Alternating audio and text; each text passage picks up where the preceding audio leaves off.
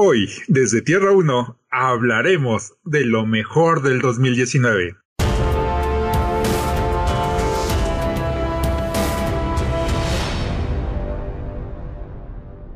Hola caminantes de Tierras Infinitas, yo soy Gigi y me acompaña Jason.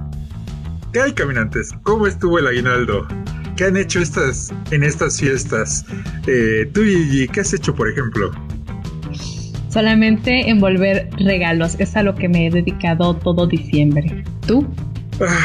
Crear videos para los caminantes y empecé a jugar Detroit. ¿Qué es? Detroit Become Human. No llevo mucho, pero ahí voy. Me está gustando, es un juego que me habías recomendado creo que ya hace un año y apenas lo empecé. Yeah, está cool. ¿Y qué más hiciste? ¿Fuiste al cine o algo así? Pues sí, fuimos a ver Entre Navajas y Secretos. ¿Y a ti qué te pareció? Pues creo que estuvo bien. Tenía como que más expectativas, pero al final me gustó, ¿no? Digo, tampoco es como que me haya decepcionado. Estuvo bien. ¿A ti? Sí, me parece una película con una trama muy de libro de adolescentes, donde tienes que encontrar quién es el asesino. Y aunque el final no es tan diferente a lo convencional a todas las historias que ya hemos visto, sí cambia un poco, pero si le pones atención te das cuenta luego quién es el asesino. Y pues no creo que haya mucho más que decir, ¿no? No, realmente no. Me parece que Chris Evans actúa como siempre ha actuado en todas las películas que ha hecho, menos la de Capitán Marvel, que ahí es un boy scout, pero en todas las Capitán demás América, es... ¿no? Ah, sí, cierto, en la de Capitán América, donde es un boy scout, y en cambio en todas las demás películas junto con esta es todo un rebelde sin causa que no le importa nada. ¿O tú qué opinas? Sí, realmente es como que el mismo. No se nota como que un gran trabajo de actuación, digo, creo que simplemente es él y ya. También fuimos a ver la de Jumanji, ¿verdad? Sí, también fuimos a ver esa de Jumanji que había visto en algunos videos. Bueno, más que nada en los titulares de los videos, porque realmente no vi los videos, de que no era una muy buena película, pero me pareció entretenida. Digo, tampoco creo que sea la gran maravilla, pero sí te saca buenas risas. Sí, creo que como para pasar el rato, para entretenerte un momento está bien, ¿no? Y como en la anterior película, al parecer el musculoso es el que menos actúa, porque pues La Roca es La Roca.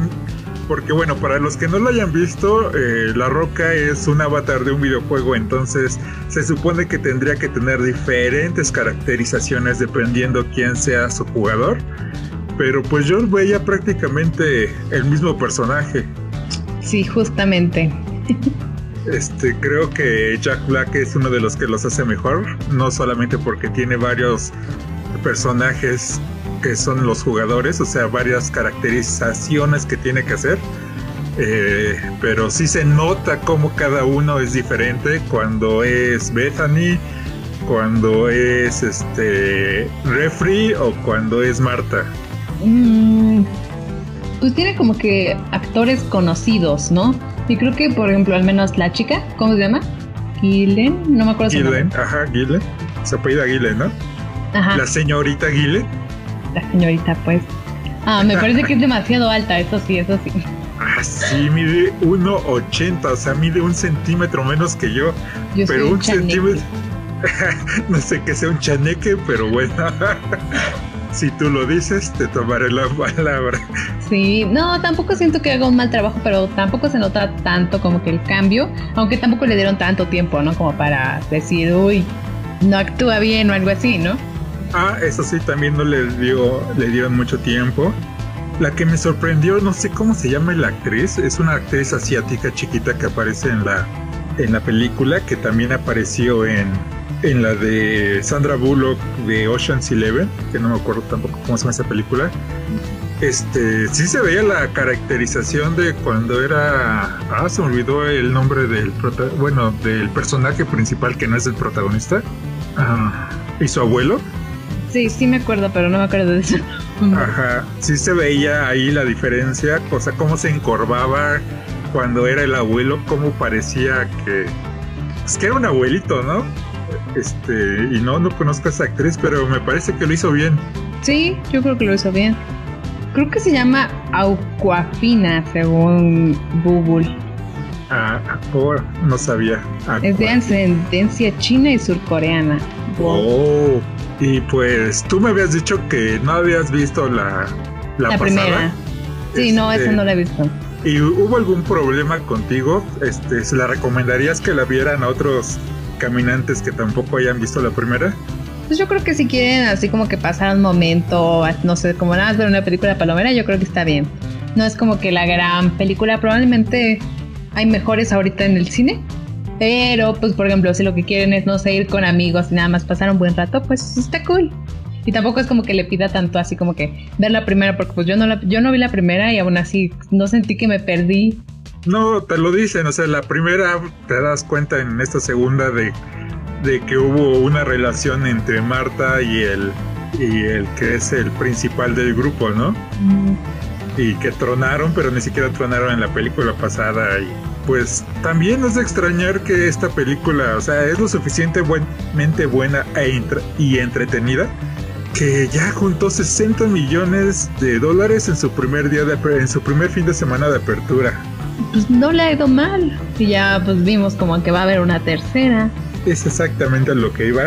Después de ver esta recaudación, me imagino que lo que viene es una tercera, pero al parecer, y spoilers alert un tanto, en el final las criaturas de Jumanji salen a la ciudad. ¿Tú viste la primera película, la original? Bueno, se llama con Robin Williams. Ajá. Ah, sí. Sí la he visto, pero creo que la vi hace tiempo, cuando era muy pequeña. Pero sí, obviamente la ubico, es como... Pero sí te acuerdas, ¿no? De cómo Jumanji sale a la ciudad. Ajá, sí. ¿Tú crees que esta tercera entrega vaya a ser como esta? ¿Como la original? Quién sabe, realmente no sé, porque pues estas las han hecho muy diferentes, entonces... ¿Tú qué crees? Pues a mí se me ocurre que sí, por lo que vimos en esa última escena. Sí, fue una película entretenida en la cual me divertí y, aunque para ser sincero, creo que lo que más me hacía reír era cuando tú te reías de algunas cosas. Sí, sí me hizo reír la película, aunque pues, también digo, mi humor es muy simple. Entonces ya saben, vayan a verla si se quieren pasar un buen rato, pero sin las expectativas de ver una obra del séptimo arte. Durante un tiempo, no sé si se dieron cuenta, me imagino que sí, para nuestros seguidores, que estuve haciendo videos de noticias, pero eran tardados y se necesitaba mucha investigación, y decidimos en el equipo que lo mejor era que dejara yo de hacerlos, para poder concentrarme en otras cosas más de los videos. Pero vamos a meter algunas noticias de ahora en adelante en el podcast, como lo veníamos haciendo en la primera temporada, porque, bueno, regresamos después de un año prácticamente de estar ausentes en estos podcasts y daremos las noticias. El productor de estudio Ghibli, Toshi Suzuki, dio a conocer que la siguiente película de Hayao Miyazaki, Kamitachi wa Doi Kiroka, o ¿Cómo vives?, ha sido creada a un 15% después de 3 años y medio de trabajo. ¿Cómo ves? Es demasiado tiempo para solamente el 15%, pero pues yo creo que va a terminar siendo una gran película. Lo que pasa es que antes el señor Miyazaki dirigía alrededor de 7 a 10 minutos por mes. Entonces eso le permitía un ritmo, pero por su edad creo que ahorita está dirigiendo a 1 minuto por mes. Entonces eso explica por qué se está tardando tanto. Wow, pues sí se va a tardar un buen, ¿no? Digo, si eso fueron 3 años y medio. Exacto, entonces muy probablemente la estaremos viendo unos 10 años más o menos. Yo creo. Pero esperemos que valga la pena porque es Hayao Miyazaki. Esperemos eso. También el próximo año se estarán llevando a cabo los Juegos Olímpicos en Tokio, como yo creo que la mayoría ya saben. Y al terminar esto será el turno de los Paralímpicos. Juegos de los que no se habla mucho, pero NHK o NHK Quiere cambiar esto al estrenar el 7 de enero Breakers, un anime protagonizado por paratletas.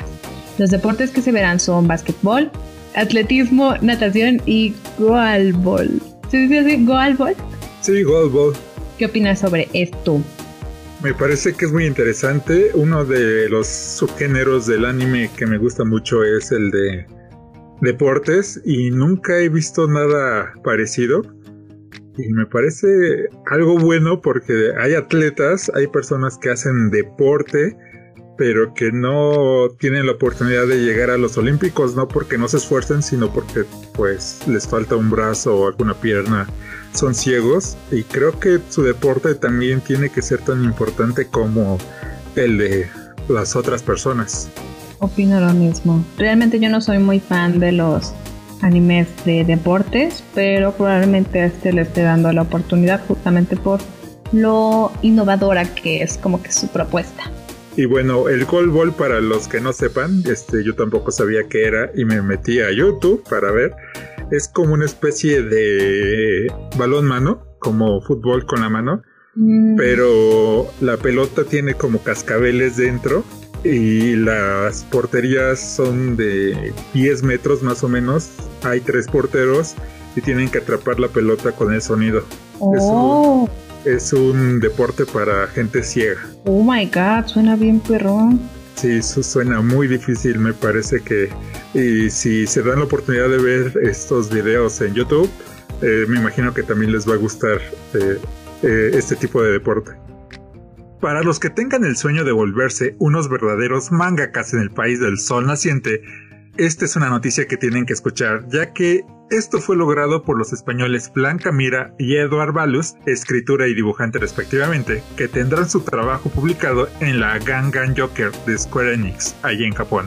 ¿Cómo ves?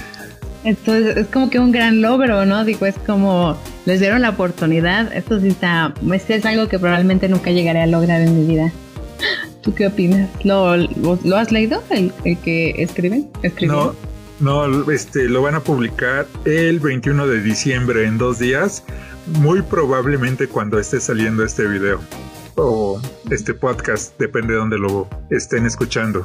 ¡Wow! Yo creo que sí hay que darle una oportunidad, suena muy cool también para ver cómo es su estilo y cómo fue que les dieron la oportunidad, ¿no? Sí, este primero va a ser solo un one shot, pero esperemos de que les den la oportunidad de crear una serie. Sí. Y también tenemos que el gobierno de Estados Unidos reconoce a Wakanda como un socio comercial. Hasta tienen una lista de lo que exportan del país ficticio, entre lo que se encuentran patos, burros o vacas lecheras. Un portavoz de la USDA, dijo que el país fue añadido por accidente. Pues ¿cómo puede haber un accidente así? Ah, exacto, es lo mismo que yo pensé. ¿Cómo puede haber un accidente así? Yo creo que los trolearon. Yo creo que sí. Yo creo que un pasante o hay un trabajador... era muy fan. Ajá, y lo metió. Eso no es accidente. No es accidente. Yo creo que... Y más porque no lo revisaron, ¿no? Y de repente ya estaba Wakanda. Ajá, imagínate así en una conversación, Oye, Gigi, ayer me caí. Ah, yo por accidente incluí en la lista a Wakanda. No tiene sentido. ¿Cómo lo hicieron? Bueno, pero pues ahora al menos ya vemos hasta dónde ha llegado Marvel, ¿no? Sí, ya está el país Wakanda es socio comercial de Estados Unidos. Los animes más vistos en Crunchyroll fueron Attack on Titan, Black Clover, Bleach, Boruto, Demon Slayer, Doctor Stone, Dragon Ball Super, Fairy Tail, Fire Force y Shokugeki no Soma. ¿Has visto alguno de estos? No. Bueno, Shingeki no Kyojin nada más. Creo que sí es el único. Realmente como que todo es shonen, ¿no?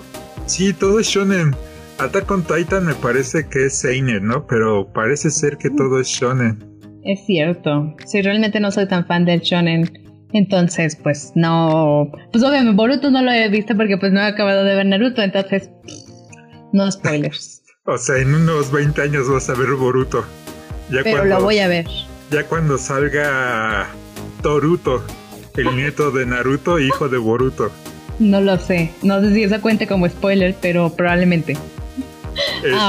Escucha, por ejemplo, que Doctor Stone está muy buena, pero pues es lo mismo, ¿no? Sigue siendo shonen y no soy fan del shonen. Realmente lo he intentado, pero no soy fan. ¿Tú has visto alguno de los que están en la lista? Shingeki no Kyojin o Attack on Titan, evidente, ese sí lo he visto, es uno de mis favoritos. Black Clover le di la oportunidad a los primeros 2 capítulos y no me gustó. Para mí fue otro Naruto y dije, ay, no voy a volver a ver otro niño gritón diciendo que va a ser el mejor en algo. Bleach, sí lo he visto, lo vi cuando salía y terminé todo el anime porque el manga sigue pero ya no lo animaron. Demon Slayer y Doctor Stone dicen que son muy buenos, son los nuevos grandes representantes de la Jump y sí quiero verlos, aunque todavía no he visto nada de ellos. Dragon Ball Super, sí, ya vi todo lo que hay, me parece espectacular la batalla final. Fairy Tail no la he visto, Fire Force tampoco, ni Shokugeki no Soma, eso de un shonen de comida como que nunca me llamó la atención, aunque dicen que está muy buena. Quién sabe, ay sí, la verdad no sé. Y pues siguiendo con el anime, las canciones más descargadas han sido, vamos a ir como que de la última a la primera, y probablemente son algunos animes que ustedes también conocen, que probablemente yo no he visto, pero pues se los menciono porque es noticia. Número 10 es From the Edge de Fiction Junction Fit Lisa de Kimetsu no Yaiba. 9 es Resister de Asuka de Sword Art Online, Alicization. ¿Cómo se dice? ¿Alicization? ¿Alicization? Alicization. Número 8 es Onegai Muscle de Ai Fairos y Kaito Ishikawa de Dumbbell Nan Kilomoteru. ¿Cómo se diría? Dumbbell Nan Kilomoteru. Ajá, yo digo que sí. Es que no lo entiendo muy bien a la romanización, pero ok, va. El séptimo sería Grand Escape de Toko Miura featuring Radwimps de Tenki no Ko. He escuchado muy buenas cosas de Tenki no Ko. Número 6 es Love Dramatic de Mayasuki Suzuki Feat Rika Ihara de Kaguya-sama Love is War. Número 5 es Harunohi de Aimyon de Crayon Shin-chan Shinkon Ryoko. Número 4 es I Bake You de Aimer de Fate Stay Night Heaven's Fell 2 Lost Butterfly. Número 3 es I Nidekiru Kotowamada Arukai de Radwimps, también de Tenki no Ko. Número 2, Umi no Yurei de Kenshi Yonesu de Children of the Sea. Y la número 1 es Gurenge de Lisa de Kimetsu no Yaiba. ¿Tú eres fan de alguno de estos animes? De los animes, no los he visto ninguno, me imagino que esos son todos de este año, pero Lisa es una de mis cantantes favoritas, entonces voy a escuchar sus openings y endings. Y pues Radwimps los pudimos escuchar en el trabajo anterior, que fue de Kimi no Na, y yo digo que va a estar igual de bueno, ¿no? Yo creo que sí, realmente. Aparte es de Tenki no Ko, he escuchado muy buenas cosas de Tenki no Ko, así que probablemente la estaremos viendo. Ahora ya para casi terminar, pues todo el mundo está haciendo que cuál es el mejor anime, cuál es el mejor manga, el mejor cómic del año, y pues los videojuegos no se escapan de esto. Y aquí rápido les doy la lista de los Game Awards 2019. Que me imagino que muchos ya han de saber, pero nunca está de más repetirlo. Mejor soporte a la comunidad, Destiny 2, mejor música de Death Stranding, mejor entrenador eSport, no sabía que hubiera un entrenador eSport, bueno, fue Sonic. Mejor evento eSports, League of Legends Worldwide Championship 2019, mejor equipo de eSport, G2 eSports, mejor juego de peleas, el Super Smash Bros. Ultimate, mejor narrativa Disco Elysium, mejor jugador de eSport Buja o no sé cómo se diga, mejor diseño de audio Call of Duty Modern Warfare, mejor juego de estrategia Fire Emblem Three Houses, mejor creador de contenido Shroud, o sea, aquí creo que no nos consideraron porque no somos de videojuegos. Ajá. Porque también hacemos otras cosas, si no creo que estaríamos ahí considerados, ¿no? No, todavía no entramos a esa categoría. Mejor dirección de arte Control, mejor juego de acción Devil May Cry 5, juego de impacto Grease, mejor juego familiar Luigi's Mansion 3, mejor juego de deportes Crash Team Racing Nitro Fueled, mejor juego móvil Call of Duty Mobile, mejor juego multiplayer Apex Legends, mejor juego continuo Fortnite. El juego de eSports del año fue League of Legends, o sea, le ganó a Fortnite. Mejor juego VR AR Beat Saber, mejor actuación Matt Mikkelsen por Death Stranding, juego indie nuevo Disco Elysium, mejor dirección Death Stranding, y para terminar el juego del año fue para Sekiro Shadows Die Twice. Fue larga esta lista. ¿Jugaste alguno? Bastante larga. Fortnite, nada más. League of Legends, aún no. Fortnite, ¿tú? La verdad no, pero tengo en la mira muchos para cuando les den sus descuentazos. Es una buena idea ir haciendo tu lista para los descuentazos. Sí, el que más quiero es el de Sekiro, y no tanto porque es el mejor juego del año, sino porque es en el antiguo Japón, que es una de las épocas que más me gusta. Pero también Netflix dio su lista de lo más streameado en su plataforma, y otra vez, como hace rato, de la número 10 a la número 1 son La Cita Perfecta, Criminales en el Mar, The Umbrella Academy, Triple Frontera, En Búsqueda Final, Fire, Nuestro Planeta, You, Bird Box a ciegas, y la primera es Sex Education. No sé si tú has visto algo de lo de Netflix, pero creo que la mayoría sí, porque pues realmente es lo más streameado, ¿no? Pues sí, obviamente. De toda esta lista, de Umbrella Academy recomendada, Triple Frontera está como que me... Emboscada Final me gustó mucho, es sobre Bonnie y Clyde y de cómo los atraparon. No sé qué sea Fire. Me dieron ganas de ver Nuestro Planeta, ni siquiera sabía que estaba en Netflix. Es una serie documental sobre nuestro planeta. Me dio un poquito de miedo porque trae ballenas. ¿No te gustan las ballenas? Me dan miedo. Bird Box a ciegas. ¿Tú la viste? Sí. ¿Tú la viste? Sí, o sea, no me gustó. O sea, está bien, pero si hubiera estado en el cine no lo hubiera ido a ver. No, yo creo que sí lo hubiéramos ido a ver y hubiera dicho... Bueno, sí, pero... Lo hubiéramos ido a ver, pero... Si hubiera estado otra cosa, por ejemplo, si hubieran puesto en el fin de semana del Joker, no lo hubiéramos ido a ver. O sea, solamente si lo hubieran puesto tal vez en el fin de semana de Jumanji, tal vez lo hubiéramos ido a ver. Y por último, Sex Education, eso está muy buena. Sí, ¿no? A mí me gusta. A mí me gustó, pero tampoco me pareció tan buena, me gusta más la de You. No, bueno, eso la había dejado porque esta va a ser en nuestro siguiente segmento, en nuestro tema principal. Ok.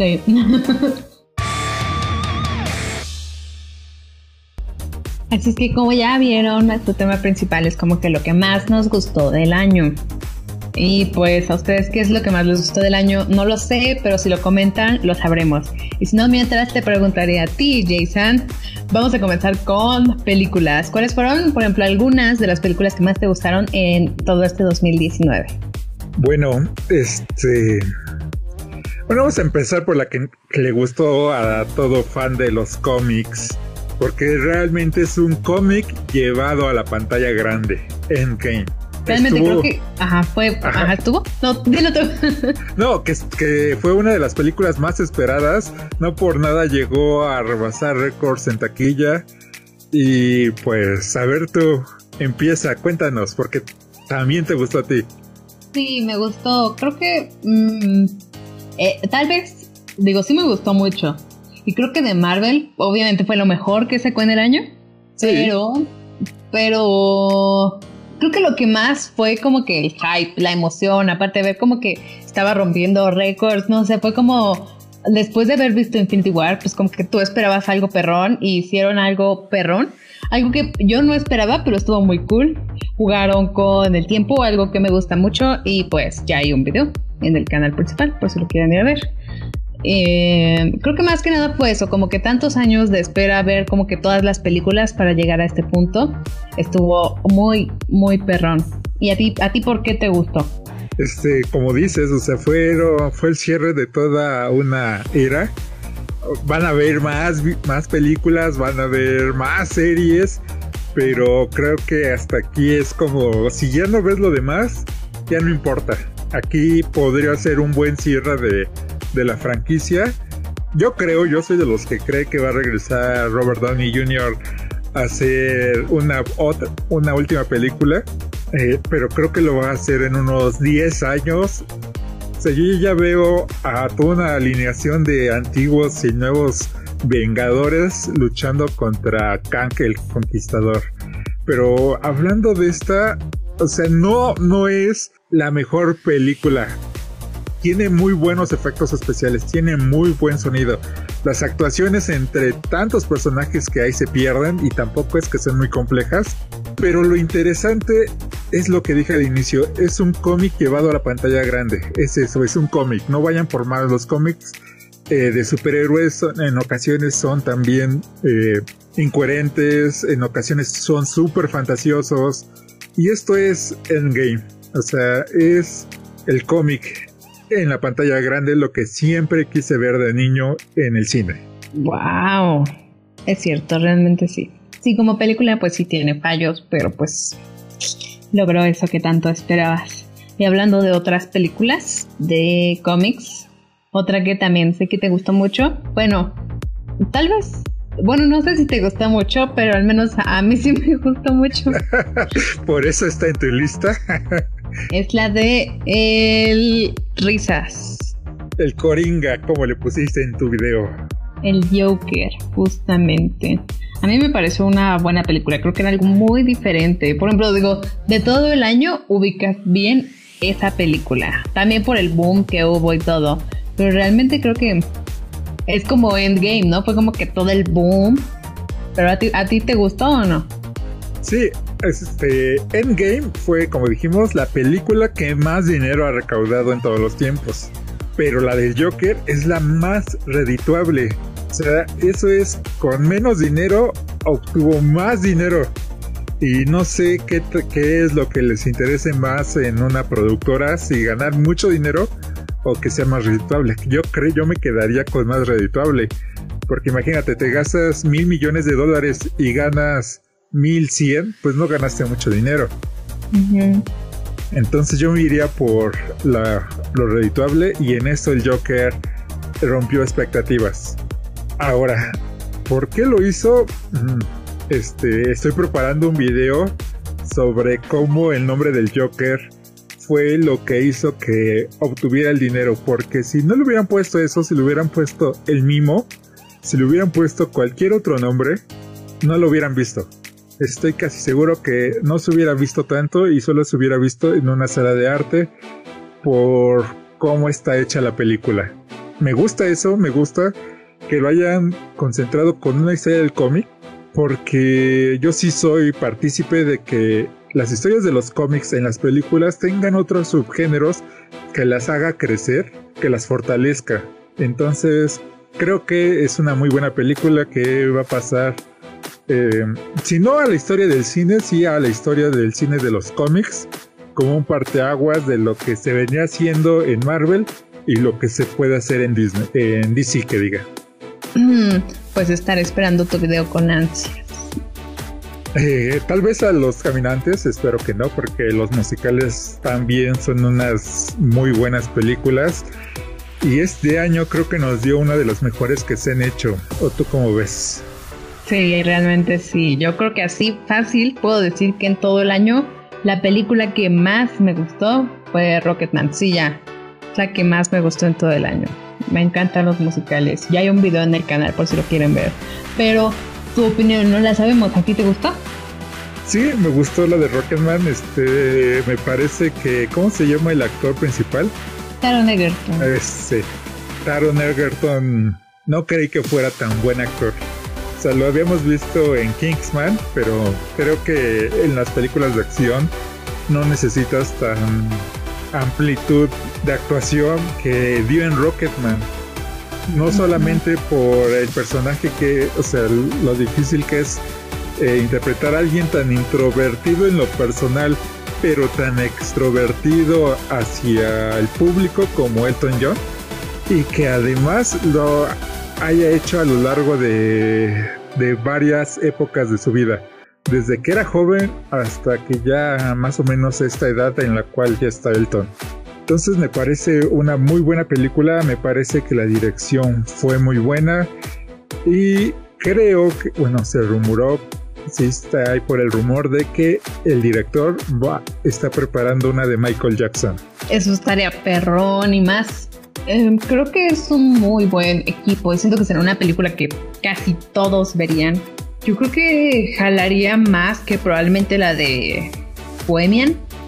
Creo que será un exitazo. De películas, de ahorita que sacaste a relucir la de Bohemian, creo que Rocketman es mucho mejor que la de Bohemian.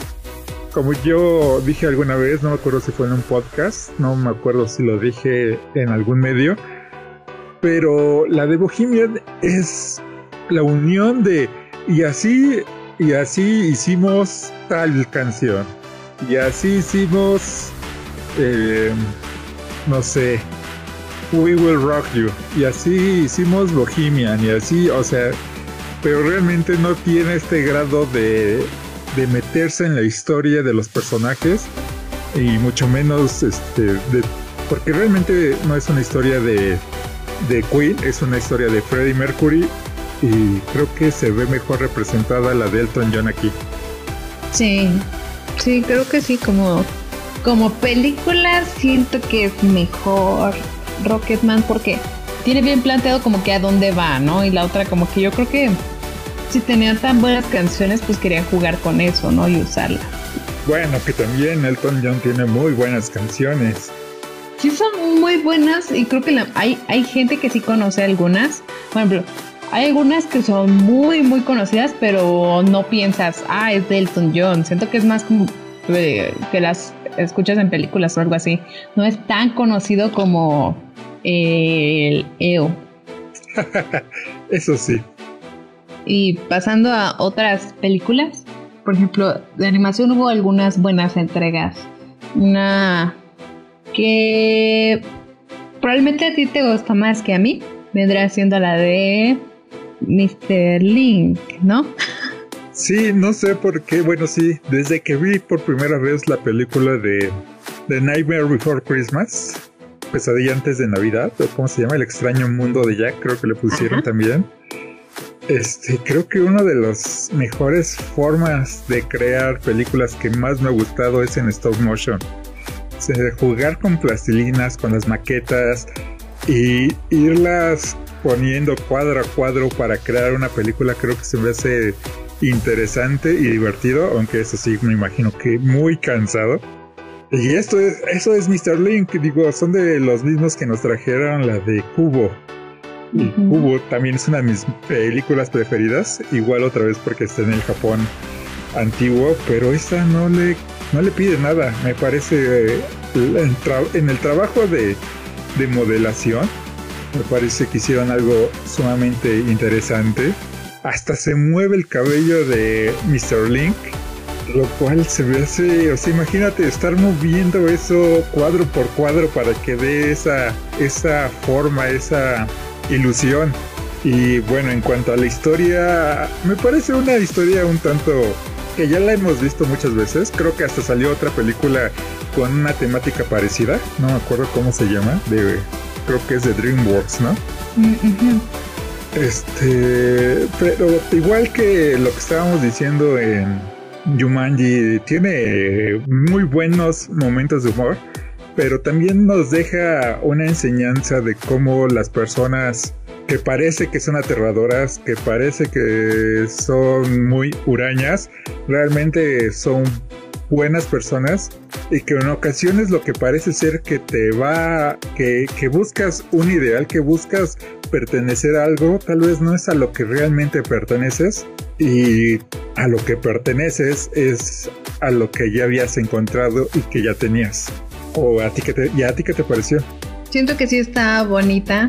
Tal vez no es, siento que pasar de Cubo a Mr. Link, la animación sí se ve hermosa, pero la historia siento que intentaron jugarle más como algo un poco más entretenido como para los niños, yo siento. Digo, obviamente es agradable para cualquier tipo de persona, pero siento que Cubo era como que más... No sé, siento que era como... Tal vez había cosas que tal vez los niños no veían. No sé, siento que era más como... No sé, siento que era diferente. Sí, Cubo es una historia más oscura. Ya desde que... el abuelo y las hermanas de su mamá lo persiguen como prácticamente demonios. Digo, ya es algo más oscuro. Aquí no tiene este grado de oscuridad. La oscuridad que se presenta en Mr. Link es la propia que nace del ser humano, y más que nada porque las tradiciones se mantengan y no aceptan el progreso. En este caso está representado por la teoría de la evolución, por eso se llama Mr. Link, es el lazo que nos une con nuestros ancestros primates, pero que en esa época pues se planteaba de no, nosotros no venimos de ningún primate, nosotros no somos animales, y aunque yo sé que ya lo encontraste, voy a hacer todo para destruirlo, para que no salga a la luz esta verdad y contraponga todo lo que nos han enseñado. Un muy interesante punto de vista, algo que yo no había probablemente analizado, pero está muy cool. Sí, es cierto, es buena película. Te digo, visualmente me pareció muy bella. Y otra película que sé que te gustó, que más que nada porque es Navidad, y si pudieras tú vivirías en Navidad todos tus días, aunque eso te dejaría sin dinero creo que al segundo día, pero fue la de Klaus. ¿Por qué te gustó tanto? Yo creo que es más que nada por eso que te genera, ¿no? Como pensar en el espíritu navideño. No sé bien qué es, pero creo que lo siento. Es como... Y como... Pues es que siento que se nota mucho en como... Bueno, aunque igual ya di mi opinión en un video. Es como opinión, algo así. Pero... siento que, por ejemplo, como lo vemos en el pueblo, como pues arregla todo y como pues obviamente el personaje pues pasa de... A mí me gusta mucho eso, ver como que crecer a los personajes. Sé que es algo muy cliché que se ve en muchas películas, pero me gusta mucho. Y pues más cuando la historia como que me llama la atención, como aquí que es de Navidad, me gusta mucho más. Es como que un gran plus. Y aparte la animación está bien bonita. Siento que casi nadie se va por animación 2D, dejando fuera el anime obviamente. Siento que ya, pues dicen, por ejemplo, con la película, digamos, esto no es algo que tendré que mencionar, pero digamos que, por ejemplo, con la película de la última mexicana, la del Día de Muertos, ajá, que ni siquiera se llamaba Día de Muertos, se llamaba Salma's Wish. Nada más le pusieron así aquí en México para jalar, y más que a los niños los mandaron a verla cuando no es buena película. O sea, digo, yo creo que si lo hubieran hecho animación 2D, como hay momentos en la película en los que como que los recuerdos de Vietnam llegan en animación 2D, se ve hermoso, es lo único salvable, pero todo lo demás se ve en animación 3D chafa. Siento que ya tenían como que experiencia en el 2D, hasta eso. Otras películas mexicanas que se han hecho en 2D creo que se ven bonitas, y esta no se ve bien. Siento que deberían de dejar de tenerle miedo al 2D si saben qué es lo que pueden hacer bien. Y esta película, aparte de que pues no es 3D, creo que llama mucho la atención, no solamente por los colores, sino también obviamente por la historia, porque no habíamos como tal, en alguna película animada no había como tal un origen de Santa Claus, ¿o sí? Creo que acá se le toca el tema del origen de Santa Claus, ¿o sí?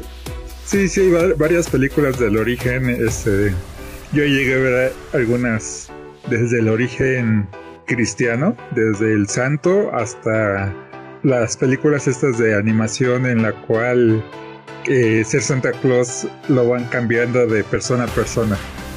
Pero sí, a mí me gustó mucho su diseño de personajes. Se me parece muy interesante, aunque siempre saca un poco de contexto que Santa Claus esté más fuerte que Panzón. Todo la panza se la subieron a los hombros y a los brazos, ¿no? Sí. Le quita esa parte de la magia de que no está mal.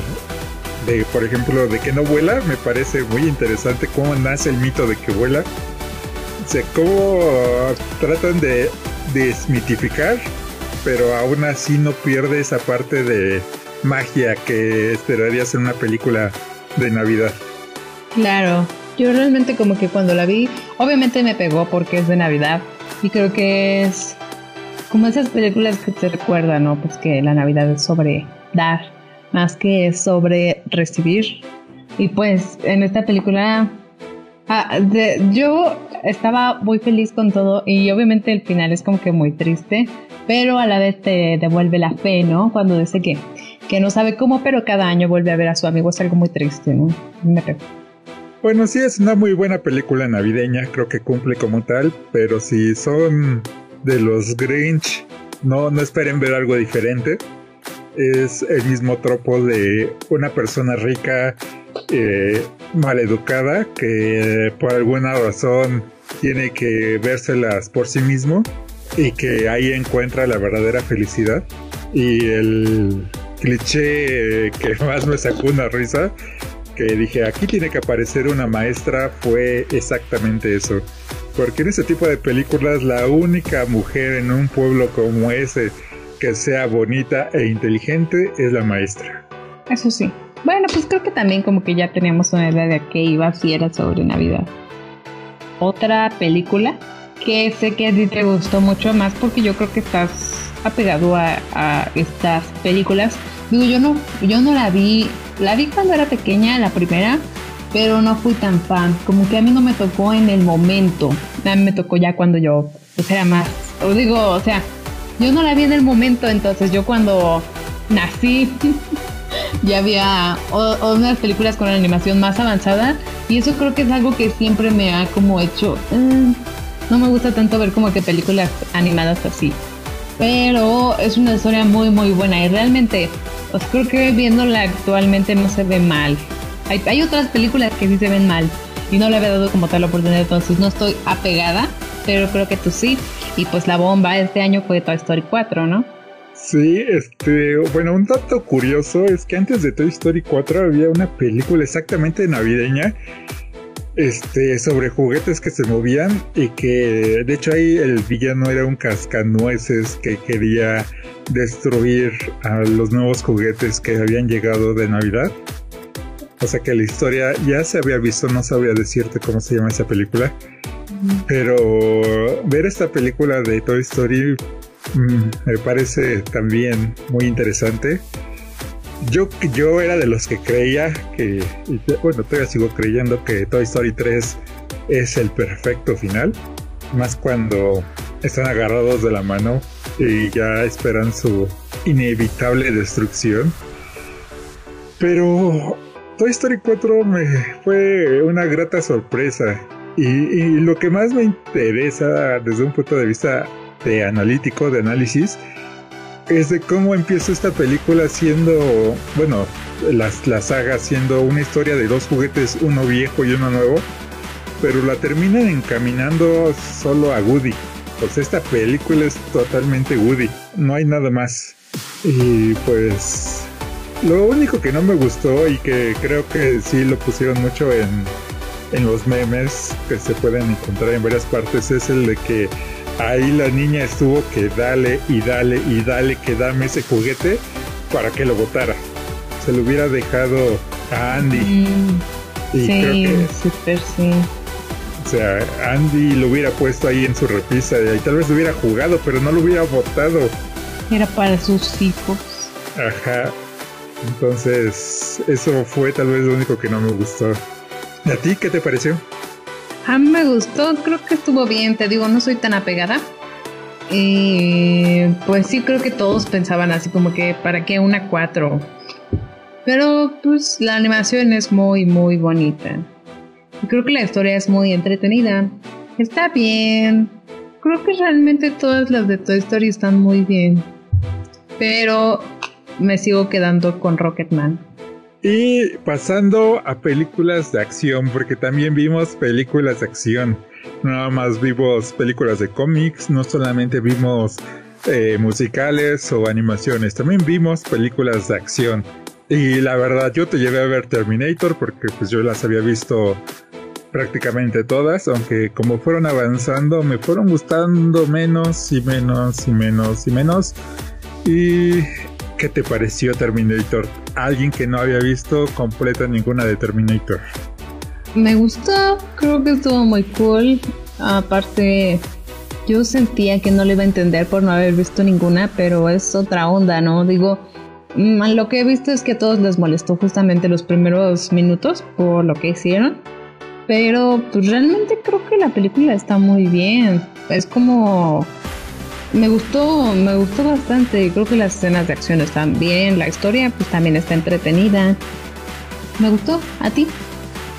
Sí, también me gustó. Pues estos primeros minutos me parece que hasta, bueno, en producción fueron los mejores. Creo que ahí se gastaron el dinero. Hay algunas cosas cliché. En lugar de morir congelado o morir en hierro hirviente, aquí el Terminator es destruido de otra forma, pero la forma de ser destruido es prácticamente la misma. Y eso sí, lo que me sacó a mí de onda fue su Ciudad de México. Para alguien que vive en la Ciudad de México, eso no es la Ciudad de México. Ellos creen que así es la Ciudad de México. Ni siquiera vinieron aquí a México a grabarlo, entonces. O sea, parecía más una ciudad fronteriza que la Ciudad de México. Sí. Ellos, pues, eso es lo que piensan ellos que es México. Y es lo único que no me gustó. Hubieron actuaciones de dos actores mexicanos. Uno creo que es el protagonista de Luis Miguel, ¿no? Sí. ¿Cómo ves? ¿Cómo hizo una actuación en Hollywood? Pues igual, ni siquiera sale casi nada del tiempo, pero pues yo creo que la está rompiendo, ¿no? Pues eso también fue algo que no me gustó de los dos actores mexicanos. Bueno, no sé si la chica también era mexicana, según yo sí. Y es que se nota la diferencia, se nota que actúan como telenovela, muy teatralmente. No los veía tan naturales en ese sentido. Creo que en películas se lo lleva Linda Hamilton y Mackenzie Grace. Mackenzie Davis. Pero se llamaba Grace su papel. Con razón me equivoqué. Creo que ellas hacen un muy buen papel. Y lo que te decía con esta chica de Jumanji, yo quería que Mackenzie era más alta. Se ve ahí súper alta y es 1 centímetro más chica que la de Jumanji y 2 centímetros más chica que yo. Entonces sí está alta, pero en la película se ve casi de 2 metros la mujer. Sí, te digo, yo creo que ayuda mucho, pues obviamente su complexión, que es delgada, la ropa que usaba, y aparte como iba casi siempre, su cabello corto, siento que hace que también se viera tan alta, aparte de que Natalia Reyes, o sea, Dani Ramos, es colombiana, no mexicana. Ella también es un chaneque igual que yo. Sí, eso le ayuda porque pues a la otra chica la tenías que comparar con La Roca y pues él casi mide 2 metros, ¿no? Sí. Otra película que también vimos que podría denominarse acción, pero que es una película muy geek. Yo creo que muchos se quedaron esperando un videoongo, pero pues no tuvimos como que la oportunidad de hacer eso, pero si alguien nos lo pide probablemente lo estaremos haciendo. Fue Zombieland, Tiro de Gracia. ¿Te gustó, no? Digo, a mí me gustó mucho. Sí, a mí me gustó. Es divertida, aunque es un poco más de lo mismo. Algunas cosas sí no tienen sentido, que dices, ¿y como que por qué? Pero sí, se me hizo entretenida. Y bueno, tiene Emma Stone y eso ya le da unos puntos más. No solamente porque la mujer es hermosa, sino también porque es una gran actriz. Y tiene el carisma. Sí, ella sonríe y ya. La vida de muchas personas se ilumina. Yeah. ¿Y a ti qué te pareció? ¿Por qué te gustó tanto? Siento que es demasiado geek. No sé, yo esperaba que un buen de gente la fuera a ver porque era como, pues es Zombieland, ¿no? Pero no, realmente cuando Voy a verla, no había casi nada de gente, creo que 2 personas. Y ya era como que de las últimas funciones, yo, pues por eso no la habíamos visto, porque el primer fin dijimos, escogimos otra y dijimos, bueno, luego la vemos, pero ya no hubo en dónde, entonces fue como, siento que, no sé por qué será, ¿será que solamente son fans de los cómics? Siento que tienen muchas referencias muy cool, me dio risa casi toda la película, me gustó bastante, creo que es casi lo mismo que la primera, me encanta y me gusta mucho así, entonces está cool, like. O sea, tú eres de los que dice que si no está roto, no lo arreglen. ¿Cómo? ¿Por qué? Ah, es que como dices que te gustó, que, o sea, que te gustara que fuera muy parecido a la primera, o sea, que siguiera la misma fórmula, o, en pocas palabras, si no está roto, no lo arreglen. Sí, pues al menos en esa sí, porque es como que muy... O sea, es que siento, por ejemplo, ¿qué otra cosa podrían hacer? Si dejaran de ser lo geek que es, ya no sería Zombieland. No, no sería Zombieland, pero eso sí tiene el problema, y lo que a muchos no les gustó fue esta parte de que pues es prácticamente la 1, está lo mismo de las hermanas se van, las hermanas regresan, vamos a buscar a las hermanas, en este caso una hermana, y hay un personaje que, ¿qué te pareció? ¿Crees que sacó de onda? No me acuerdo cómo se llama esta chica rosa y fresa y vegana que apareció. No, creo que fue algo como nuevo. Yo creo que era como para que dijeran, miren, no es totalmente igual la primera. Aparte para generar el conflicto en la pareja principal, ¿no? Pero pues, Ah, sí, estuvo interesante. Yo en un momento creí que ella era la mala. Yo creí que iba, ajá, yo también creí eso. Así que iba a decir, jaja, no soy tonta, soy mala. Y les voy a quitar todo. Pero no, así como empezó, así terminó. Entonces, esa creo que fue la mayor sorpresa. Aparte de que creo que lo mejor de la película fue la última escena con Bill Murray. Eso sí. Es que es señor Bill Murray, ¿no? Él, donde aparezca, hace las cosas mejor. Sí.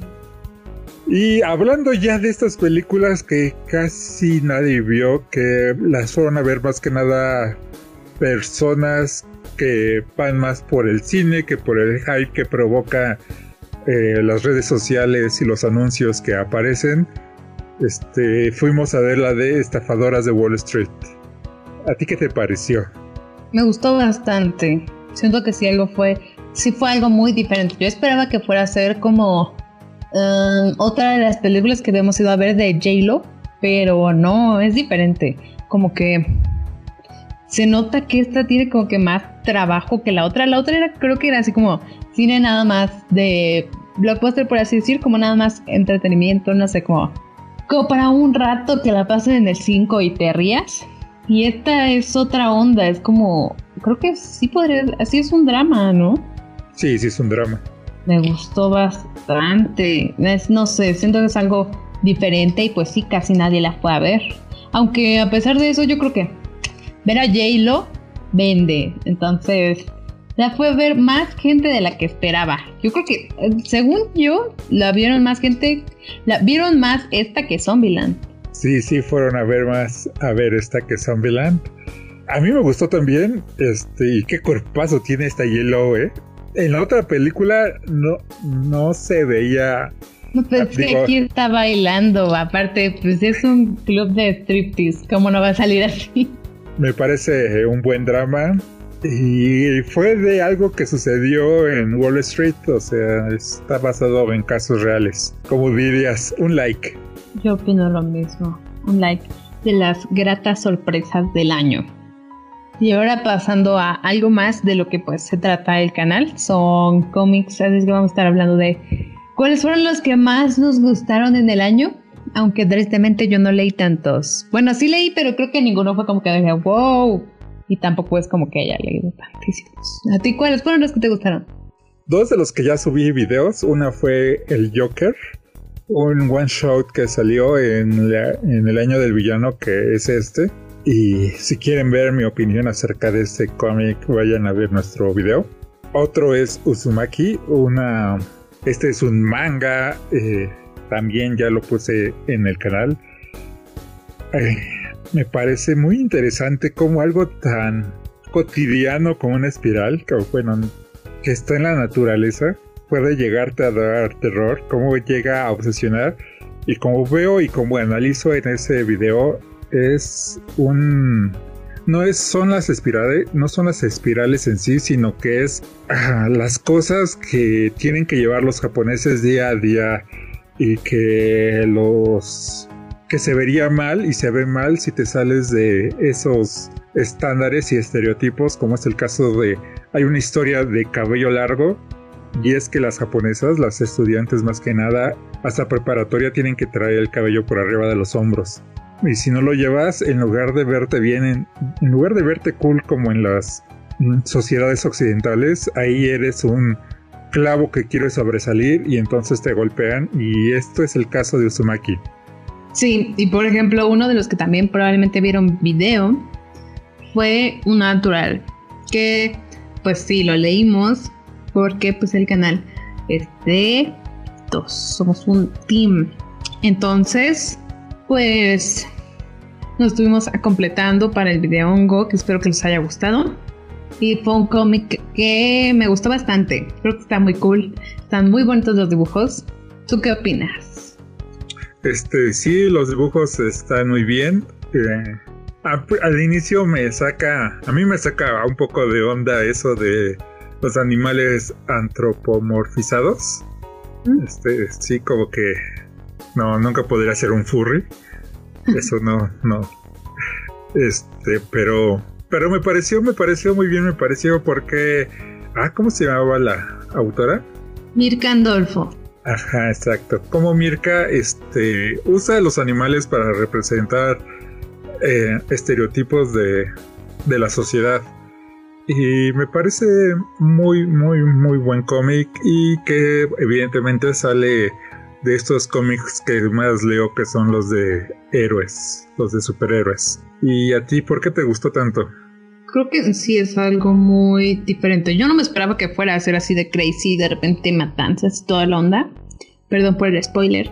Pero es muy bueno, es otra onda. Es algo así diferente a lo que normalmente pues se lee, ¿no? O al menos leemos aquí. Pero está muy bueno, muy muy bueno.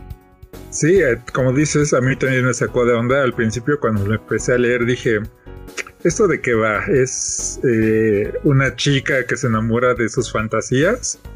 Ok, ya veo por dónde va, pero de repente, como dices, hay matanzas, hay sectas secretas.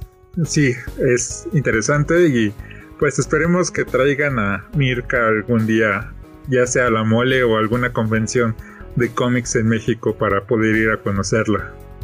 Va, a ver si aprendemos un poco de italiano.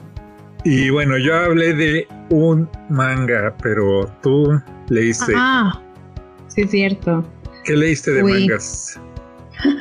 Manga 2, de hecho. El primero que les mencionaré es Nisekoi, que todavía no acabó, pero me encanta. Es lo mejor que he leído en manga, y eso casi no he leído manga. Pero tal vez por me cautivó. Pero es que me cautivó. Hay varios de los que he leído y prefiero el anime. Pero lo leí y me encantó, me atrapó desde el primer tomo, fue como wow. Y luego dije, o sea, como seguían sin salir los demás tomos, dije, ¿y si comienzo a ver el anime para ir igual? No pude acabar de ver el primer capítulo, no me gustó, me parecía muy vacío. Y siento que el manga tiene como que mucho más, no sé, me encanta, me hace reír, me hace tener sentimientos encontrados, no sé, me encanta, 10 de 10. ¿Tú lo has leído? No he leído Nisekoi. No, ¿y de qué va? Para ver si me convences. Lo típico de cualquier shoujo, ¿no?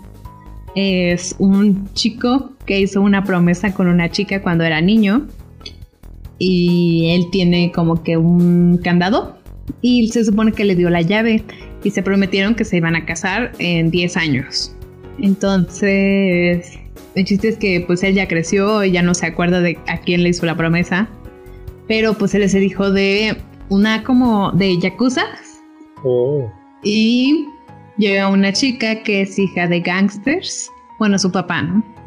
Entonces, se unen, o sea, como que les dicen que tienen que ser novios para que unan fuerzas y no haya problemas. Y resulta que ellos también se conocían cuando eran niños, y pues la que a él le gusta también la conocía cuando eran niños. Entonces como que de repente van llegando un buen de chavas, creo que son como 5 o 6, que dicen que todas tienen una llave o algo así. Entonces es como, ¿quién es?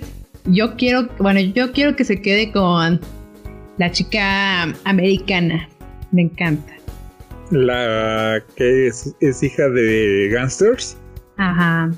Pero no lo he acabado, entonces no lo sé. Probablemente no se quede con ella. ¿Qué tal que ella era la de la promesa? No lo sé. O sea, en resumidas cuentas, es un vato que se la pasó regando llaves a cada chica que se encontraba, a ver cuál pegaba.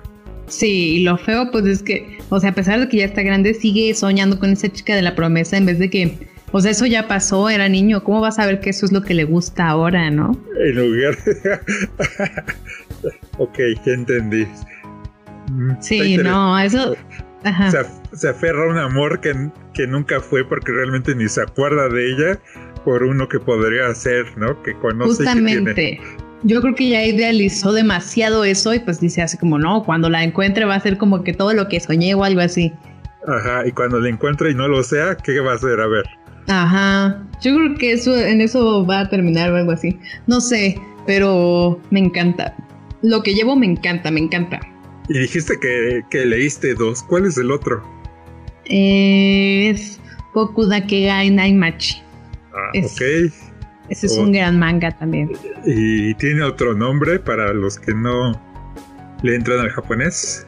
Erase una borra. Vez. No, el borrador. Oh, entonces es un manga sobre un borrador superhéroe. No, es como la ciudad de la que me fui solo yo, ¿no? Oh... Creo que es la traducción. Me encanta, es otra onda. Por ejemplo, si dice Koi fue Shoujo, y obviamente mucha comedia escolar. Este es como un drama, ¿no? Un drama policíaco podría ser, no lo sé. Sí, es un seinen, ¿no? Ah, bueno. Ajá, es un seinen drama policial. Bueno, es que el seinen es, bueno, Shoujo es el público al cual va dirigido, y el género es... comedia romántica, en este caso es seinen, que va dirigido a personas mayores de 18 años, y me imagino que el género ha de ser como fantasía policial o ciencia ficción policial, viajes en el tiempo. Aparte son viajes en el tiempo, me encantan los viajes en el tiempo. De hecho, no sé si ahorita, pero me gustaría meterme en eso y hacer otro video de viajes en el tiempo. Pero de Bokuda Kegai Naimachi. Sí, me parece una idea interesante. Vi el anime y me gustó mucho. Y acabo de terminar de ver el live action, y pues como que pierde algo cuando ya sabes quién es el asesino, ¿no? Por ejemplo, tú viendo el live action, ¿no sentiste que era muy parecido al anime? Sí, es parecido, evidentemente al ser... más corto, al no tener tantos capítulos, le acortan algunas cosas que sí se pierden, y creo que los que han leído el manga dicen que hasta el anime pierde cosas que vienen en el manga. Wow. Bueno, pero así pasa casi siempre, ¿no? Sí, como hablabas de Nisekoi, ¿no? Uh-huh. Y pues... ¿tú lo empezaste? Era lo que iba a decir. Solamente he leído el primer tomo, pero... sé que lo voy a acabar el próximo año, si es que acaban de salir todos. Porque no han salido todos, ¿verdad? O sea, es un manga que es reciente aquí en México. Sí, sale mensual, creo. Y ahora, para terminar, las series. Y pues, una de las más vistas, y que omitimos pues, porque le íbamos a mencionar aquí, es una que te gusta mucho, la de You. ¿Por qué te gusta? Me encanta, no solo me gusta. No sé, son como de esos temas que me encantan, ¿sabes? Como los problemas mentales que algunos pueden llegar a tener. ¿Ves que? O sea, digo, a mí me encantó porque fue diferente a lo que yo esperaba. Digo, siempre, o sea, como... no sé si habías visto los trailers antes de que saliera, pero era como que te la vendían como... ah, va a ser una serie de amor, ¿no? Y realmente yo creo que sí es como que cómo está romantizado todo eso que realmente no debería de ser romantizado. Es algo que da miedo más bien. Es acoso, ¿no? Sí, eso es acoso. Y como dices, es romantizado en la sociedad muchas veces. Bastantes veces, de hecho, pues, o sea, por ejemplo, le voy a decir, tal vez no debería decirlo, pero, por ejemplo, mi mamá la comenzó a ver y me dijo, está bonita esta serie que estoy viendo, y yo así de, has de ir en el primer capítulo, ¿verdad, mamá? Y pues no sé, creo que ni siquiera la acabo de ver, de seguro la traumó, pero a mí me encantan este tipo de cosas, me encanta ver como lo enferma que puede llegar a ser la sociedad y las personas. Sí, yo siempre me he preguntado, ¿quién andaría con alguien que te estoquea todo el tiempo? Sí, ¿no? Que va a los lugares en los que estás sin que tú esperes que vaya. Ajá, exacto. Pero es que es algo que está muy romantizado, o sea, ¿a poco no? Yo creo que es como que algo que muchas dicen, ya no me gustaría que hiciera eso. Y solamente, por ejemplo, si es el que les gusta y lo hace, es así como, ¡ay, qué bonito! Pero obviamente si es un señor, no sé, alguien que se ve que te da mala espina o algo así, pues no lo vas a romantizar, ¿o sí? Pues ya ni siquiera eso, ya ni siquiera que sea un señor o que te dé mala espina, con que sea cualquier persona que no te guste. Ajá, que no sea sí. Que no sea ese chico que te gusta, ya dices, ok, ¿no? Sí, ahí sí dices, ay, me está acosando, pero si es el que te gusta, ay, es muy lindo. No. Es lo mismo. Estamos mal como sociedad, estamos enfermos. Eso sí. Entonces, pues sí, es como que una buena serie. Algo que no se espera, pero termina estando muy cool. ¿A ti te gustó? ¿Tú la viste, no? Sí, la vi. Me parece que ya va a salir la segunda temporada, ¿no? Sí. Sí, no la pondría en mi top, pero sí estuvo interesante. Como dices, es algo que no me esperaba. Pensé que también era la serie romántica de, la chica universitaria que se enamora del hipster que trabaja en una librería y cómo demuestra que él es mejor que cualquiera de los universitarios con que ella va.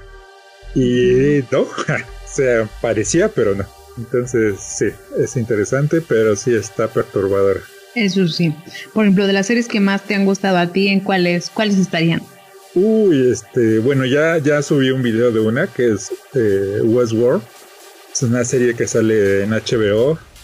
Y pues ahí explico por qué me gusta tanto. Uh-huh. Siempre me ha fascinado esto de las inteligencias artificiales y creo que eso hace que esta en particular me guste más. Pero otra que me llamó mucho la atención y que me gusta mucho es una saga que es de mis favoritas. He visto todas las películas, he visto todas las series. Las he visto no solo una vez, las he visto varias veces. Las películas también, mínimo cada película ya la vi 5 veces. Y es de Star Trek. Y la que salió en Netflix, Discovery, no se queda atrás. Me parece una muy buena serie. Y a ti creo que te gustaría porque tiene viajes en el tiempo. Pero es que siento que ahí sí estoy muy lejos de todo. Realmente no he visto, creo que nada. Bueno, vimos una, pero no es como que haya visto ya todas y esté familiarizada bien con cómo van y eso. Sí, vimos una vez que regresamos de una convención de cómics en un camión y fue la tercera película de las nuevas de J.J. Abrams. Pero no necesitas saber mucho de lore de Star Trek, porque al fin y al cabo es otra nave, es una Discovery. Por lo regular, la nave principal es la Enterprise, aquí es la Discovery. Y tiene una heroína que no había salido en ninguna otra parte. Entonces es algo por donde se podría entrar. Y sí hay referencias a la serie original. De hecho aparece el Capitán Pike y sale Spock también, pero no necesitas saber mucho de lore porque es antes, estos son sucesos antes de la serie original, entonces no necesitas saber qué es lo que hicieron después porque esto es antes de eso. Una muy buena serie para entrar al mundo de Star Trek. Tiene acción que es algo que a muchos les gusta porque muchas de las otras series no tienen toda esta acción que que trajo J.J. Abrams. Más que nada son series más filosóficas. Y en este caso no lo pierde, pero lo aumenta con la acción y los viajes en el tiempo y el CGI que se ve espectacular de las batallas espaciales. Entonces es uno que deberían tener en su lista para ver si es que aún no lo han visto. Hablando de estas series que hemos subido videos, uno de los videos que más llamó la atención, que más ha sido visto, es el de She-Ra. Sí. ¿Por qué? ¿Por qué de She-Ra? ¿Por qué te gustó? Pues creo que en primera, bueno, yo creo que hay muchos que están familiarizados con He-Man. Creo que es como alguien, un personaje muy conocido que tal vez no conozca su nombre, pero conoce su cara. Aunque yo creo que la mayoría conoce su nombre, ¿no? Sí, al menos como dice su cara por los memes. Claro, era por eso por lo que yo lo ubicaba. Y esta serie fue diferente a lo que esperaba. No sabía bien de qué iba a tratar y me gustó. Creo que es como que los colores me gustan mucho, los diseños de personaje me gustan, la historia está bonita y cute. Me gustó. Fue algo de lo diferente que vi en el año y estuvo muy cool. ¿A ti te gustó? Sí, aunque yo no diría que es una historia muy cute. O sea, cute me imagino los ositos cariñositos o algo así, ¿no? Bueno, llega a ser un poco tétrica, pero yo shippeaba a las protagonistas. Eso es cute para mí. Ah, ok, eso es cute. Sí, digo, yo a mí me dan a escoger una serie cute y creo que los ositos cariñositos o tal vez Dora la Exploradora, no sé, Popotroll. Pero She-Ra es interesante, tiene una muy buena historia que tal vez muchos no hayan visto porque como son puras mujeres y hay colores muy, muy pastel, muy probablemente haya alejado a muchos, pero no le pide nada a cualquier otra serie de acción. Creo que tiene muy buena acción y está bien, me gusta el conflicto que hay entre las protagonistas. Y cómo la educación de una madre puede llevar a una a ser una heroína y a otra a ser una malvada, simplemente porque siempre compararon a la malvada con la heroína y de que nunca podría llegar a ser como ella. Sí. Entonces sí, es una muy buena serie que me sorprendió. De hecho creí que iba a ser como la anterior, que sí llegué a ver en su tiempo, bueno, cuando lo pasaban en las retransmisiones en la televisión. Y sí se veían muy chistosos ahí los movimientos de las protagonistas. Pero como dices en el video, pues sí, prácticamente eran en esas originales, esas Barbies con diferente cabello. Y aquí, pues me sorprendió ver una gordita chaparrita, una delgada, She-Ra alta y con espalda ancha, lo cual no se veía en la She-Ra anterior. No, para nada. Entonces, sí, por eso me parece que está muy bien. Por ejemplo, tú viste más series que yo en todo el año. ¿Cuáles más puedes mencionar que te gustaron? Por ejemplo, de animación en Netflix, a mí la que más me gustó fue la de Final Space. Esta segunda temporada, porque ya hablé de la primera temporada, creo que fue en el primer video que hice para el canal. O sea, sé que ya tiene tiempo. Y sabrán por qué soy tan fan de esta serie. Tiene muchas referencias a Star Trek. Entonces como que va junto con pegado. Pero aparte tiene una comedia que me gusta. Una comedia un poco irreverente. Un tanto vulgar. Pero que apela ya sea a burlarse de los clichés y tropos de las series de ciencia ficción. O hacer una crítica social. Y entonces por eso me gusta. Al inicio de esta segunda temporada creí que dije, esto ya se fue, esto ya los perdí.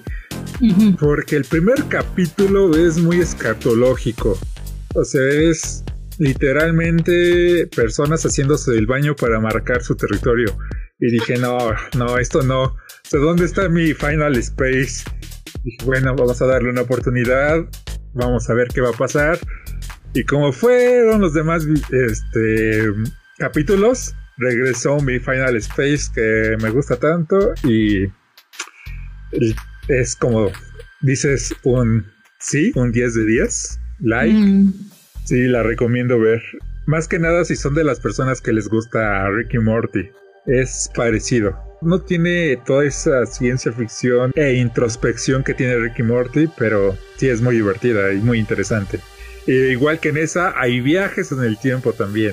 Entonces es una que tienes que ver y hay universos paralelos. Está bien. Me la voy a aventar ahora sí. Este 2020 para mencionarla a final de año. Y pues también estuve viendo muchas series y entre ellas están dos que me gustaron mucho, que se llama Vikingos y otra que se llama Peaky Blinders. Son sobre como series biográficas y aunque Vikingos me gusta mucho, no la metí en esta lista porque pues ya tiene sus años. Y aunque Peaky Blinders también, Peaky Blinders sí la empecé a ver en este año. O sea, me eché todas las temporadas que llevan este año y me gustó mucho porque tiene un protagonista que parece que es malo, pero realmente es algo bueno, pero eso sí, no duda en matar. Hasta de vez en cuando uno que otra persona. Yo nunca he visto que mate a alguien inocente, sí es muy sangre fría para matar, pero cuando, por ejemplo, hay un capítulo en el cual le ponen una bomba a él cerca, ahí donde trabaja, y en lugar de preocuparse por su seguridad, porque la bomba realmente no le estalló a él, sino habían unos niños jugando fútbol, le estalló a los niños, él salió corriendo a ayudar a los niños. Entonces esto habla de una persona que todavía tiene algo de moral y lo que hace, lo hace ya sea por su patria o por su familia, aunque a veces sí se le va. O sea, tampoco lo voy a justificar como un Robin Hood de esas épocas en el cual realmente lo que hace es por un bien común. No, es un personaje que es un tono gris, o sea, no es malo pero tampoco es bueno. Y de esos personajes nos hacen falta de vez en cuando en las series. Eso sí. Bueno, pues está como interesante realmente. Yo creo que para que a mí me guste una serie tiene que, no sé, tiene que cautivarme desde el primer capítulo. Pues no sé si esta te guste. Eso sí tiene lo que decías de You. Este tipo de personalidades un tanto psicóticas y sociópatas, pero no tiene el toque romántico que a ti te gusta, entonces no creo que te guste mucho. Oh, bueno. Y por último, pues no solamente de series occidentales ni de anime vives, y yo sé que eres muy fan de los doramas, entonces, ¿cuál es el que más te gustó de este año? Casi no vi este año, de hecho comencé a adentrarme un poquito más en justamente lo que es Tierra 1, como más cómics y esa onda, pero me detesté porque me encantan y no puedo evitarlo. Este no es un tema como que del que hablemos en el canal, tal vez en algún otro momento podamos, pero me encantan las series coreanas. Creo que me encanta ver cosas relacionadas al amor, creo que tiene que ver con algo de mi niñez, pero me encanta. Entonces me aventé Abyss, es original de Netflix y me gustó bastante. Cuando la vi me encantó y digo, pues me gustó mucho. Es de los temas que me gustan, aparte pues hay asesinatos de por medio, entonces está muy cool. El final es muy triste como todas las series coreanas, pero me gustó bastante. ¿Tú la has visto? No, ni sabía que existía Abyss. O sea, tiene un final triste, pero es sobre que es romántica, sí, pero ciencia ficción, fantasía. Es como drama con ciencia ficción. Oh. De ciencia ficción casi no tiene, pero, o sea, sí tiene, pero es como, mira, es como que cuando empieza, él era nuestro protagonista, es alguien con dinero, pero nunca ha sido atractivo físicamente. Nunca ha sido, pues, o sea, no fue delgado ni alto, era como, no tenía suerte con las chicas, ¿no? Porque pues obviamente sí iban por el dinero, ni siquiera era por su físico. Entonces, pues, él se iba a casar con alguien, pero esta chica solamente era por su dinero, aunque él pensó que sí se amaban. Y no es spoiler, pásenle el primer capítulo, pero pues el chiste es que él tenía una mejor amiga, siempre tuvo una mejor amiga y a él le gustaba esa mejor amiga, pero yo creo que justamente como era su mejor amiga le daba miedo decirlo. Entonces, cuando escucha cómo su prometida comienza a decir que cómo se iba a casar con él, si es muy feo, que cómo iba a ver eso todas las mañanas, él se avienta de un edificio. Entonces, aquí viene la ciencia ficción, ¿no? Como que llegan unos aliens. Son personas, pero se supone que son aliens, o sea, son extraterrestres, ¿no?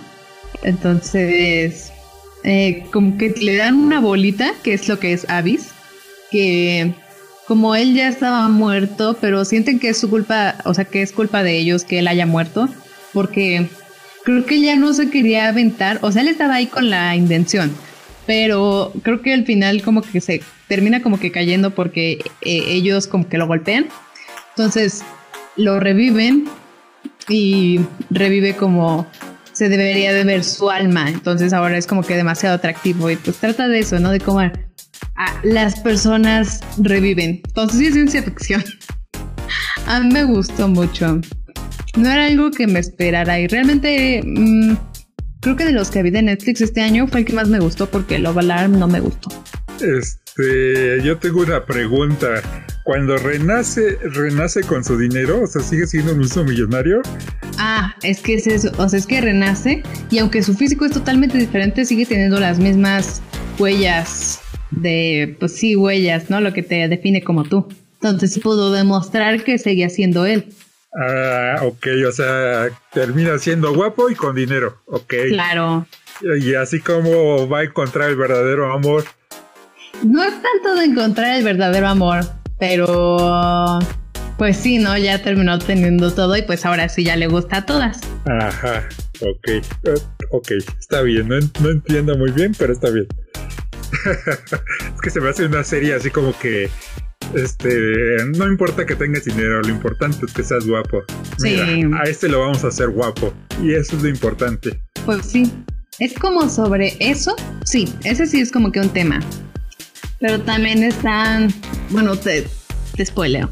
Es que todo comienza porque asesinan a la que es su mejor amiga. Entonces él que ya revivió, la quiere revivir. Y cuando ella revive, ella era muy bella. Entonces cuando revive, ya no es tan bella. Entonces, como revivió, puede, ella sabe. Tiene algunos recuerdos de quién fue el asesino, pero no está segura. Entonces pues se va tratando de cómo van a encontrar al asesino.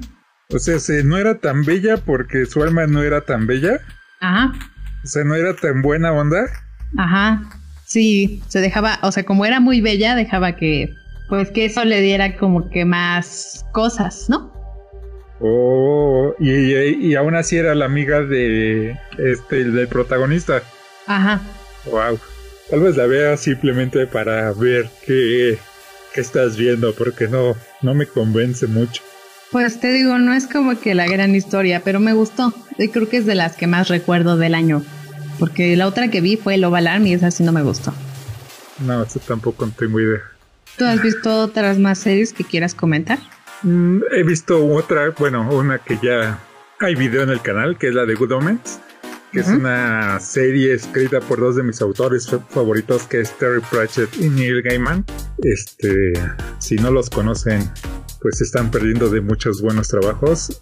Neil Gaiman ha escrito muchos cómics, principalmente es conocido en ese medio por The Sandman, que es una serie muy buena, pero también ha escrito cosas que tal vez no sepan que él escribió, como Coraline.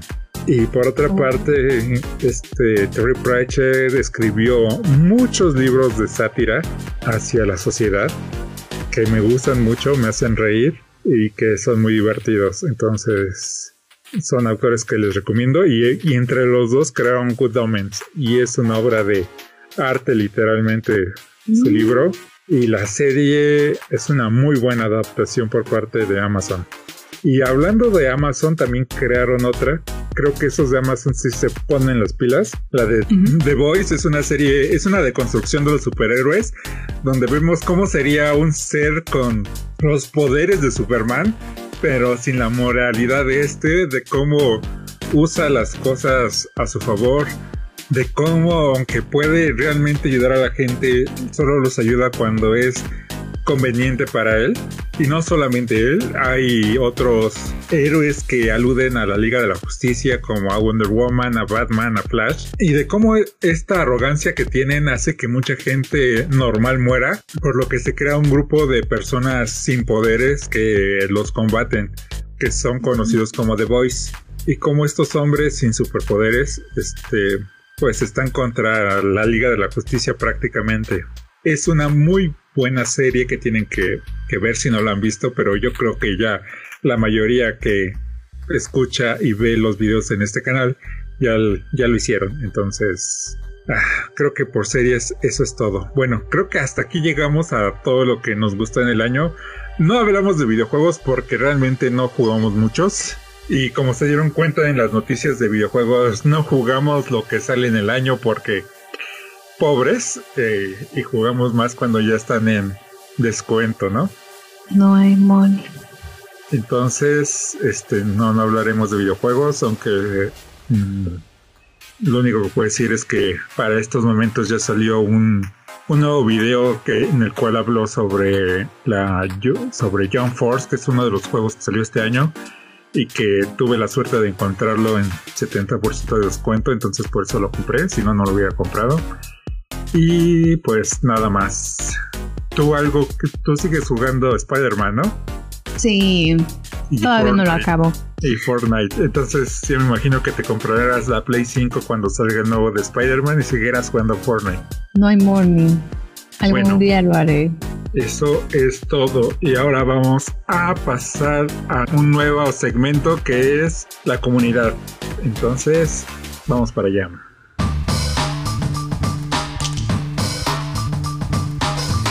Como es la primera vez que hacemos este segmento, lo que vamos a hacer es agradecerles a los que nos han dejado algún comentario. Voy a mencionar algunos de los que nos han dejado algún comentario. No sé si estén escuchando el podcast, pero estaría muy cool. No sé ni siquiera cómo se enterarían de que digo que estaría muy cool. Por ejemplo, está Alexander, está José Adrián Delgado Montaño. Son quienes nos han dejado varios comentarios y realmente algunos ya los ubico, aparte de que probablemente los conozco. Está Betonix, está Emanuel Cabello, el Brontosaurio, Cani, Dulcerio Comics, Yasmín Gemín Dragon, Julio Augusto Samaniego López, Z667, Alma Fierro, Adi Romo, Yumiko Witteret, Jordan Castillo. ¿Es Jordan o Jordan Castillo? No sé que nos escriba, ¿cómo se pronuncia? Si es que lo llega a ver. Está César Omar Mendoza Rodríguez, Eric Ramírez, Lucas Luzo, Javier López, Ali Lugo, Abraham Camarillo y Son Goku, el último suscriptor. Sí, y entre ellos nos han dicho algunos comentarios que nos gustaría dar en este primer podcast de esta segunda temporada de los videos del año. Como Bentonix XD dice: buen video, men, excelente análisis de ambos Jokers y buena edición, es una forma curiosa y dinámica por el video. Y está hablando de un video que yo hice del Joker contra el Joker. Gracias por tu comentario. Que no sea el único de cómo hago estos versus en los cuales parecen de videojuegos. Y bueno, no soy muy bueno jugando estos juegos, pero me pareció una muy buena opción para darle un toque diferente. Y pues muchas gracias por el apoyo. Otro comentario que también tenemos, o vamos a mencionar, porque hay varios comentarios, pero esos son los que vamos a mencionar hoy. Si nos dejan más, bueno, ahorita les platicaremos. Fue de Un Día con Spidey, que dijo: casi explota mi cabeza, del video de explicación de viajes en el tiempo de Endgame. Pues yo realmente te quería mencionar porque creo que has visto muchos de los videos de Spidey y dejas comentarios normalmente. Gracias por apoyarnos y gracias por haber visto esta teoría. Muchas gracias. Otro de nuestros caminantes que ha dejado de escribirnos, pero que hubo un tiempo en que nos escribía mucho, y si nos está oyendo pues sabe que puede seguir comentando, es César Omar, que escribe: jaja, durante todo el video estaba esperando la mención de la chica ardilla. Esto es a un top 6 que hice de quién ha derrotado a Thanos. Y pues en este video, bueno, para los que saben del lore de Marvel, y evidentemente César es alguien que sabe sobre Marvel, sabe que la chica ardilla, por muy ridículo que suene, ha derrotado a pesos pesados de la industria de Marvel, y uno de ellos fue a Thanos. Entonces era evidente que estaría en ese conteo. Gracias, César, por apoyarnos. Muchas gracias. Y el último comentario que les estaremos mencionando hoy fue por Adir Romo, que dijo minuto cero y segundo cero.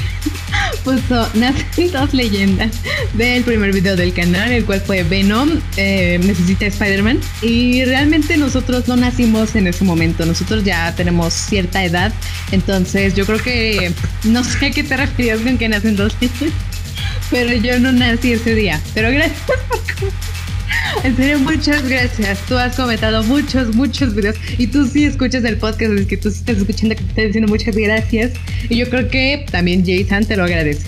Sí, yo también lo agradezco. Y pues evidentemente a Dir se refiere a que nacemos como leyendas. Esperemos que crezca nuestro canal y que llegue a muchos más personas que les gusta toda esta cultura pop. Sé que hay muchos canales que hablan sobre ello, pero creo que nuestra visión es un poco diferente, porque no nos clavamos que en el anime, que en el manga, que en los cómics, que en las películas de Marvel. Tampoco somos personas que creemos que todo es súper bueno, todo lo que hace Marvel es súper bueno, pero tampoco estamos en el otro lado que creemos que todo lo que es cómics es una basura en las películas, sino que vemos todos los lados y le tratamos de rascar un poco más allá, porque la cultura pop no se queda en algo de entretenimiento nada más, sino que es cultura y como tal va más allá y tiene un porqué, y los artistas que crean todo esto se basan en algo. Y creo que es lo que siempre buscamos de rescatar con nuestros videos. Así sí, que agradezco mucho a las personas que nos apoyan. Y pues, ¿tú algo más que tengas que decirles? Que realmente espero que podamos llegar a ser muchos más caminantes de Tierras Infinitas caminando hacia el éxito. Sí, ya. Eso esperemos. Y bueno, eso fue todo por hoy de este primer capítulo de la segunda temporada. No duden en ver nuestros videos en nuestro canal de YouTube Tierra 1 y visitar nuestro Instagram de Tierra 1 Oficial. Recuerden que pueden comentar todos los videos, como ya vieron vamos a estar mencionando algunos, y si tienen preguntas pueden dejarlas en los comentarios de este video del podcast, o enviando o comentando sus preguntas en algún post que vamos a estar dejando en el Instagram, o simplemente en el Instagram pueden ir a buscarlo y dejar una pregunta y nosotros la estaremos comentando aquí. Sí, también ya les vamos a adelantar, y en el próximo podcast es un podcast especial porque estaremos hablando de Star Wars, no solamente porque llega a su fin toda esta saga de los Skywalker, sino también porque ha salido una serie que ha estado muy buena, del cual han salido memes y aunque nadie haya, aunque no hayan visto la serie, todo el mundo ya conoce a Baby Yoda. Entonces ese es el próximo podcast del que estaremos hablando, y también en estos comentarios de los que ya les habló Gigi pueden dejarnos qué opinan sobre la serie del Mandaloriano, qué opinan sobre Star Wars, cuál es su película favorita de toda la saga, cuál es su personaje favorito, y lo que nos pongan sobre estos temas lo estaremos diciendo al aire, o no sé si eso es muy anticuado, lo estaremos diciendo en este podcast, lo estaremos comentando, y también pueden hacerlo. Entonces, para finalizar, yo soy Gigi. Yo soy Jason y esto es Tierra 1.